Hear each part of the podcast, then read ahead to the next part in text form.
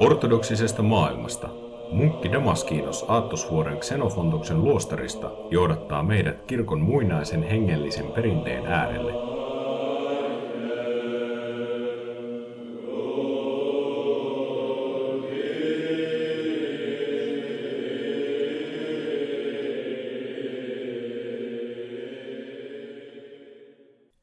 Viime jaksossa puhuimme hengellisen elämän aloittamisesta. Kuulimme, miten ihmisen langettuaan tulee nousta kerta toisensa jälkeen pystyyn ja tehdä kilvoitukselleen uusi alku. Emme kuitenkaan ehtineet puhua siitä, miten tämän uuden alun myötä tulee konkreettisesti toimia. Miten voimme siis vakiinnuttaa kilvoituksen niin, että myös alamme toimia sen ymmärryksen mukaisesti, että olemme kaukana Jumalan valtakunnasta, mutta tahdomme tiemme sinne ohjata. Siksi olen ottanut tämän toisen lähetyksen aiheeksi paaston hengellisen elämän perustuksena. Kirkkoisien teologiassa paasto on erittäin merkittävässä roolissa ja se on erityisen ajankohtainen meille yltäkylläisyyden keskellä eläville. Ihmisen ensimmäinen synti, nimittäin kielletyn hedelmän syöminen paratiisissa, oli juuri paastosäännön rikkomista. Jumala oli antanut ihmiselle ohjeeksi syödä kaikista muista paratiisin puista, paitsi tuosta yhdestä. Tämän ensimmäisen rikkomuksen vastalääkkeeksi kirkko tarjoaa paastoa. Paastolla on monta ulottuvuutta sen käytännön ohjeista tämän käytännön toiminnan teologiseen ymmärtämiseen asti. Mutta aloitetaan ensin käytännöstä. Mitä ortodoksinen kirkko siis tarkoittaa paastolla? Muihin kirkkokuntiin nähden ortodoksit painottavat paastoa melko paljon. Viikoittain jokainen keskiviikko ja perjantai ovat paastopäiviä ja lisäksi luostareissa paastotaan maanantaisin. Jokaiselle näistä päivistä on oma symboliikkansa. Keskiviikkoisin muistellaan Kristuksen kavallusta, perjantaisin ristiinnaulitsemista ja maanantaisin taas enkeleitä, koska luostarikilvoittelijat ovat enkelielämän jäljittelijöitä. Näiden vakituisten paastopäivien lisäksi kirkon suuria juhlia edeltää neljä paaston aikaa. Tärkein näistä on pääsiäistä edeltävä suuri paasto, joka kestää yhteensä seitsemän viikkoa ja on vuoden ankarin paaston aika. Ennen joulua on 40 päivän pituinen paasto. Ennen elokuun 15. päivänä vietettävään, vietettävää Jumalan synnyttäjän kuoleman nukkumisen juhlaa on kahden viikon paasto. Helluntain jälkeistä sunnuntaita seuraa apostolien paasto, joka jatkuu aina kesäkuun 29. päivänä vietettävään apostolien Pietarin ja Paavalin juhlaan asti.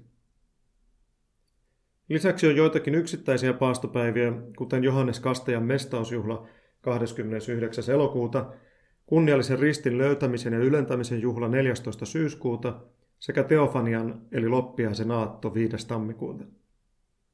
Määrättyjen paastonaikojen lisäksi ortodoksilla on tapana paastota esimerkiksi suurten henkilökohtaisten päätösten edellä, kansallisten katastrofien yhteydessä tai ennen ehtoolliseen osallistumista.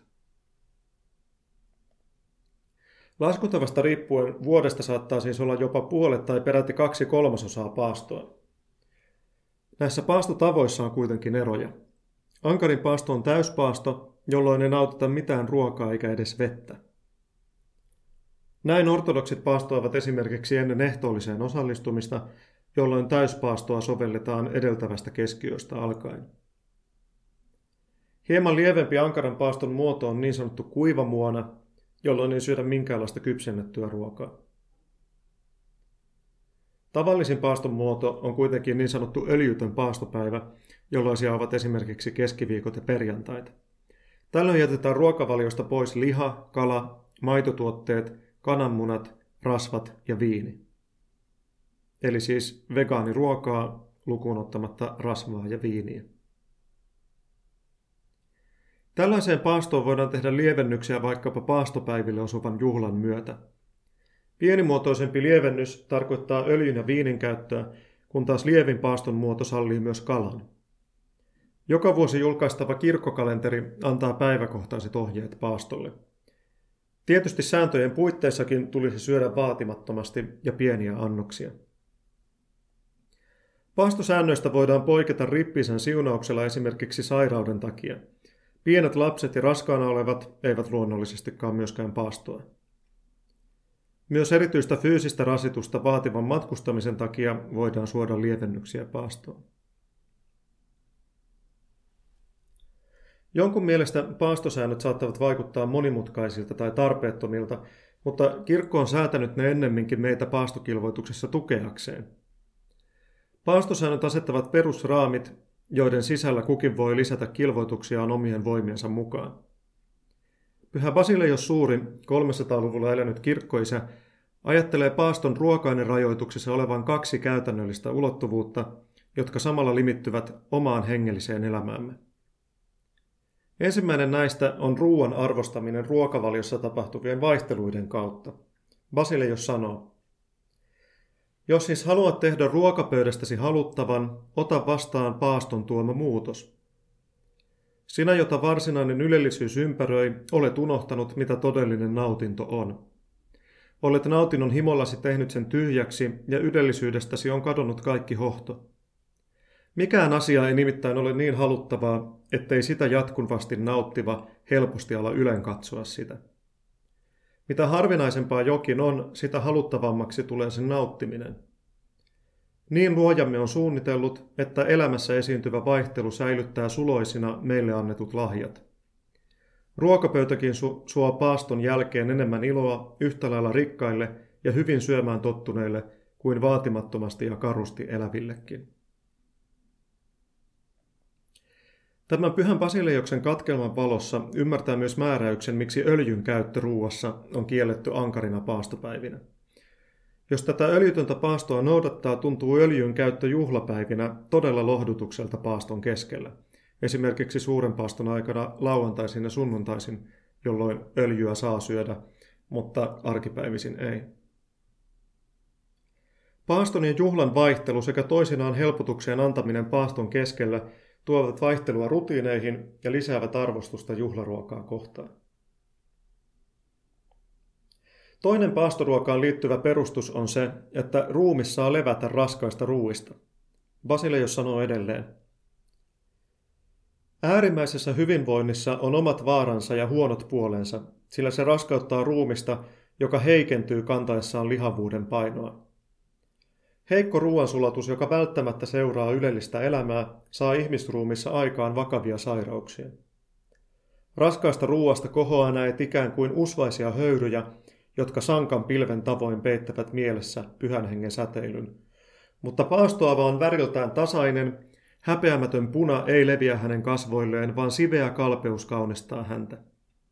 Hänen katseensa on vakavan lempeä, kävelytapansa hillitty, hänen miettiväiset kasvonsa eivät väänny naurun rähäkkään, hänen sanansa ovat harkittuja ja sydämensä puhdas. Pyhän Basileioksen mukaan siis paastoruokavalio ohjaa meidät ruumiin kautta vakaaseen elämään, kun taas raskaat ruuat ja erityisesti alkoholin käyttö johtaa levottomuuksiin ja erityisesti seksuaalisiin himoihin. Näiden ruumiillisten aspektien lisäksi tiettyjen sääntöjen noudattamisella on myös toinen merkitys – se opettaa ihmisille kuuliaisuutta kirkon opetusta ja Jumalan tahtoa kohtaan. Paasto on oiva tapa harjoitella tuota kuuliaisuutta.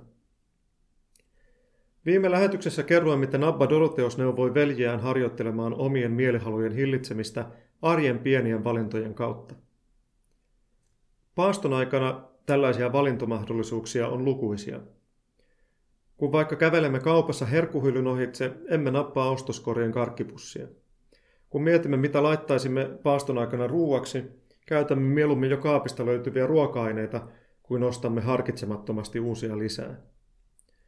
Paasto saa meidät tiedostamaan, mitä laitamme suustamme sisään, ja tällä tavoin ihminen oppii kontrolloimaan omia mielihalujaan. Meille suomalaisille paasto on erityisen hyvä ajankohta miettiä omaa alkoholin käyttöämme. Pyhä Basileios on tämän suhteen tiukka. Juopumus ei ota Herraa vastaan, vaan karkottaa pyhän hengen. Niin kuin savu karkottaa mehiläiset, niin karkottaa humala hengelliset armolahjat. Edelleen pyhän Basileoksen mukaan paras viininjuonnin mitta on ruumiin tarve. Jos ylität rajan, on pääsi raskas seuraavana päivänä, haukottelet, sinua huimaa, lemahdat juopolta ja kaikki tuntuu pyörivän ja huojuvan. Liiallinen alkoholin käyttö johtaa, edelleenkin Pyhän Basileuksen sanoin, eläimelliseen irstauteen ja mielettömiin intohimoihin. Toisaalta hän pitää mielen humaltumisena myös kaikkea vihastumista ja järjetöntä raivoa, johtuu se sitten alkoholista tai ei. Sekä tätä mielen humalaa että fyysistä humalaa tulisi aina välttää.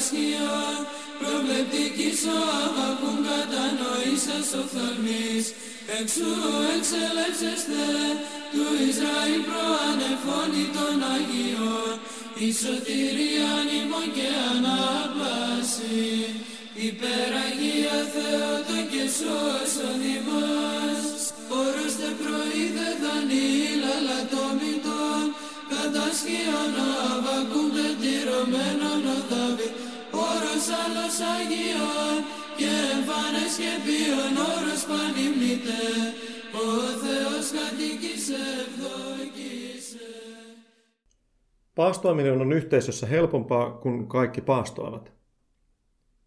Pyhä Basileus kuvailee juuri paaston kynnyksellä pitämässään saarnassa paaston tuomaa yhteiskunnallista muutosta seuraavasti. Paasto on kaupungin kaunistus, siitä seuraa hyvä järjestys torilla, rauha kodeissa, omaisuuden säästyminen. Haluatko nähdä arvokkuuden, jonka paasto tuo mukanaan? Vertaa silloin tätä iltaa huomiseen ja havaitset, kuinka kaupunki hälinästä ja levottomuudesta on siirtynyt syvään rauhaan. Suomessa kuitenkin ortodoksit ovat pieni vähemmistö, eikä paastoaminen juurikaan näy yhteiskunnassa. Tästä syystä paaston aikoina voi joutua hankaliin tilanteisiin. Vaikkapa työpaikalla joku voi tarjota lihapasteilta kahvihuoneessa, mutta itse noudatamme paastoa. Joskus kuulee mainittavan, että vieraanvaraisuus on aina paastoa tärkeämpi, mikä pitääkin paikkansa erityisesti henkilökohtaisten paastojen kohdalla. Kirkon asettamia paastonaikoja ankaramman paaston muille toitottaminen voi koitua hengellisen ylpeyden aiheeksi. Mutta on muistettava, että esimerkiksi kirkkoisien kirjoituksissa mainituissa paaston lievennyksissä vieraanvaraisuuden tähden on kyse juuri tällaisista tilanteista – siis henkilökohtaisesta paastosta, jota ei näytetty muille. Oli nimittäin itsestään selvää, että kristittyjen yhteisössä kaikki kynnelle kykenevät paastosivat silloin, kun oli näitä yhteisiä paastonaikoja. Mutta mitä voisimme soveltaa tätä ajatusta yhteiskunnassa, jossa vain hyvin pieni osa väestöstä noudattaa paastoa? Oma kokemukseni on, että paastotraditiosta kertominen ja sen ylläpitäminen ei suinkaan näyttäydy muiden silmissä itsensä korostamisena, vaan sillä on pikemminkin lähetystyön kaltainen merkitys. Ylipäätään itsensä korostaminen on kiinni omasta asenteesta. Jos paastoa tekee julkisestikin niin, ettei sillä kerskaile, ei se koidu mitenkään itsensä ylpeilemiseksi. Paastoaminen on vaikuttava perinne jopa monen sellaisen mielestä, joka ei muuten ole kiinnostunut mistään uskonasioista. Eläinkunnan tuotteista luopuminen kun on myös ekologista ja omaa hiilijalanjälkeä keventävää toimintaa. Jos paaston aikana tulee käytyä ravintolassa, on nykyään erityisruokavalioiden takia lähes kaikkialla saatavilla myös paastoruokaa, eikä tämä ole kenenkään ei-ortodoksinkaan mielestä mitenkään erikoista. Ruokakaupoistakin on saatavilla paastoruokavalion mukaisia tuotteita edullisesti ja niin, että ravitsemusarvot ruuassa ovat kohdallaan. Lyhyesti sanottuna paastoaminen siis harvoin näyttäytyy muiden ihmisten silmissä omalla henkilökohtaisella kilvoittelulla ylpeilynä, kunhan emme vain itse tee siitä sen suurempaa numeroa.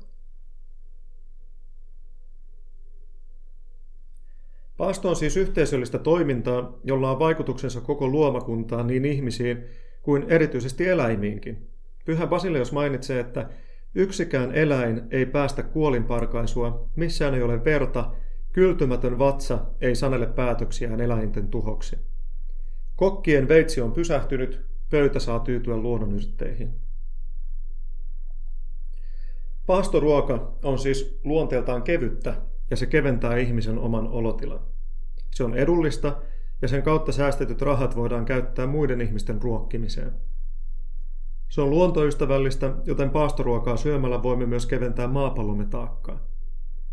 Se vie aikaa pois ruoanlaitosta ja syömisestä, jolloin voimme entistä enemmän ahkeroida muiden ihmisten hyödyksi ja Jumalan kunniaksi.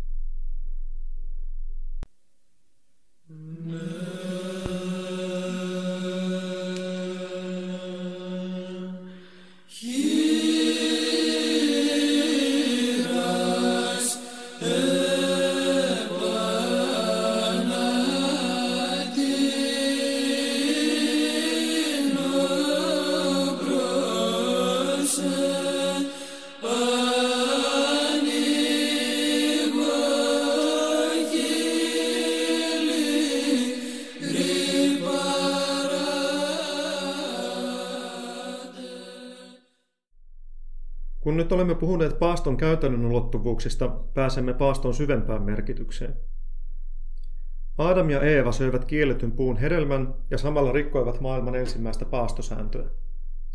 Tämän takia myös hengellinen kilvoitus tulee kirkkoisen mukaan aloittaa tämän ensimmäisen rikkomuksen kumoamisella. Paasto on siis vasta ensimmäinen askel kilvoituksen tiellä, mutta olennainen askel, jota ilman ylempi kilvoitus ei ole mahdollista. Paaston tärkeä merkitys nousee raamatusta itsestään. Kuten meillä on käynyt ilmi, luomiskertomuksessa paasto on kirkkoisen tulkinnan mukaan perusoletus. Se on siis se varsinainen elämäntapa, johon Jumala on ihmisen luonut.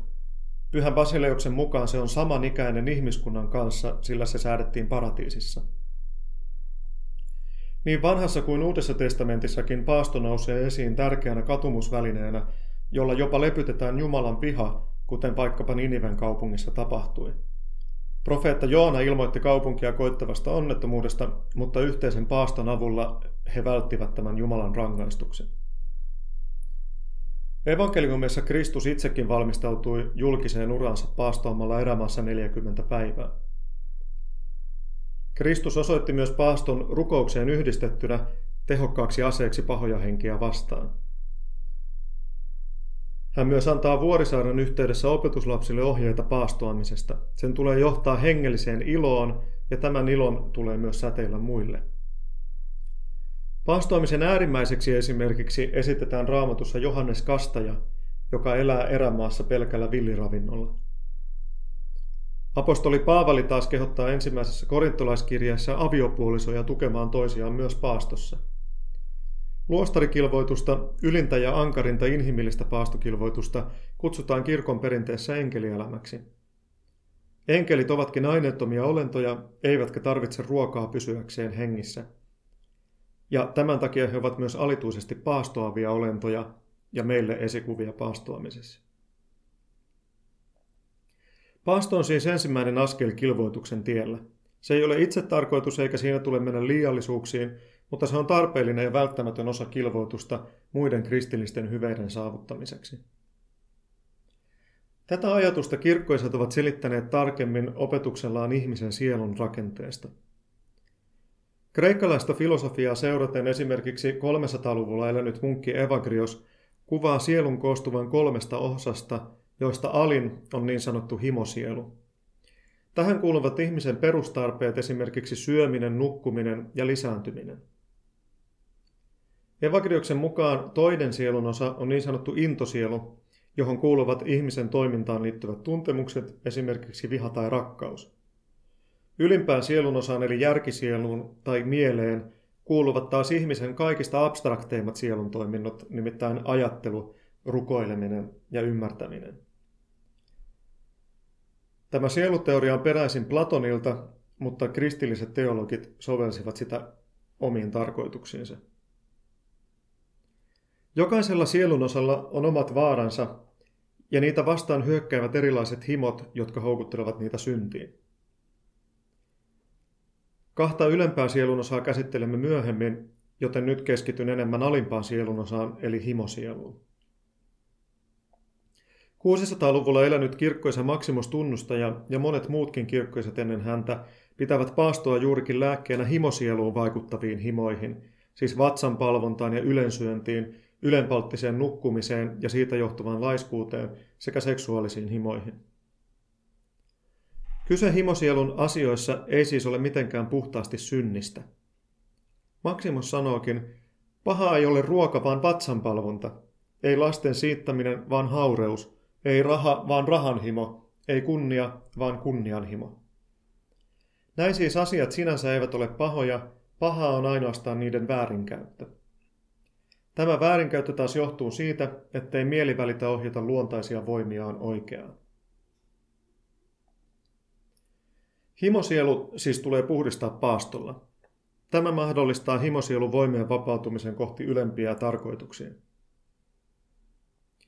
Maximus tunnustaja mainitsi juuri edellä, että himosieluun kuuluu myös kiihkeä rakkaus. Tämä rakkaus pitää haureuden tekojen sijaan valjastaa Jumalan rakastamisen. Lainaa jälleen Maksimosta. Piinaa ruumistasi paastolla ja valvoimisella, harjoita väsymättä psalmilaulua ja rukousta. Silloin pidättäytymisen pyhitys laskeutuu sinuun ja herättää sinussa rakkauden. Paaston tuleekin siis tapahtua rakkaudesta Jumalaan, ilosta ja riemusta, ei omahyväisyydestä ja lakihenkisyydestä. Maksimos sanoo edelleen, esimerkiksi paastoja valvominen, rukous ja psalmilaulu, armeliaisuus ja vieraanvaraisuus ovat luonnostaan hyviä asioita, mutta turhamaisuudesta tehtyinä ne eivät enää olekaan hyviä. Lisäksi Maximus muistuttaa meitä siitä, että paastoaminen on lakkaamaton projekti ihmisen elämän loppuun asti, eivätkä paastoamisen seurauksena saadut siunaukset ole suinkaan merkki siitä, että paaston voisi keskeyttää. Säännöllinen paastoaminen pitää hengellisen elämän perustuksen kunnossa. Kirkkoisen mukaan jopa rukoileminen on mahdotonta ilman säännöllistä paastoa. Munkki Evagrius kysyykin, miksi sitten pahat henget haluavat herättää meissä himoja, vatsanpalvelua, haureutta, rahanahneutta, vihaa, pahan muistamista ja monia muita? Siksi, että mieli niiden huumaamana ei voisi rukoilla oikein. Sillä kun järjettömät himomme heräävät, ne estävät mielemme järjellisen toiminnan. Paasto siis johtaa rukoukseen ja näin palauttaa meidät paratiisilliseen tilaan. Se on ilon, ei synkistelyn asia. Matteuksen evankeliumissa Kristus antaa paastoohjeen. Älkää olko synkän näköisiä, vaan kun sinä paastoat, voitele hiuksesi ja pese kasvosi. Tavallisesti ajattelemme nämä sanat kehotuksena olla korostamatta ulkoisesti omaa paastoa, mikä onkin totta, mutta Pyhä Basilios tulkitsee nämä sanat myös vertauskuvallisesti ja kehottaa soveltamaan tätä säädöstä sisäiseen ihmiseen. Nuo sanat kutsuvat sinua mysteerien osallisuuteen, sanoo Pyhä Basileius. Pese sielusi synneistä, voitele se pyhällä öljyllä, riennä siis valoisin kasvoin paaston lahjaa vastaanottamaan. Paasto on jo hamassa muinaisuudessa saatu lahja, joka ei kuitenkaan ole vanha ja vanhentunut, vaan aina uudistuva ja täydessä kukoistuksessa.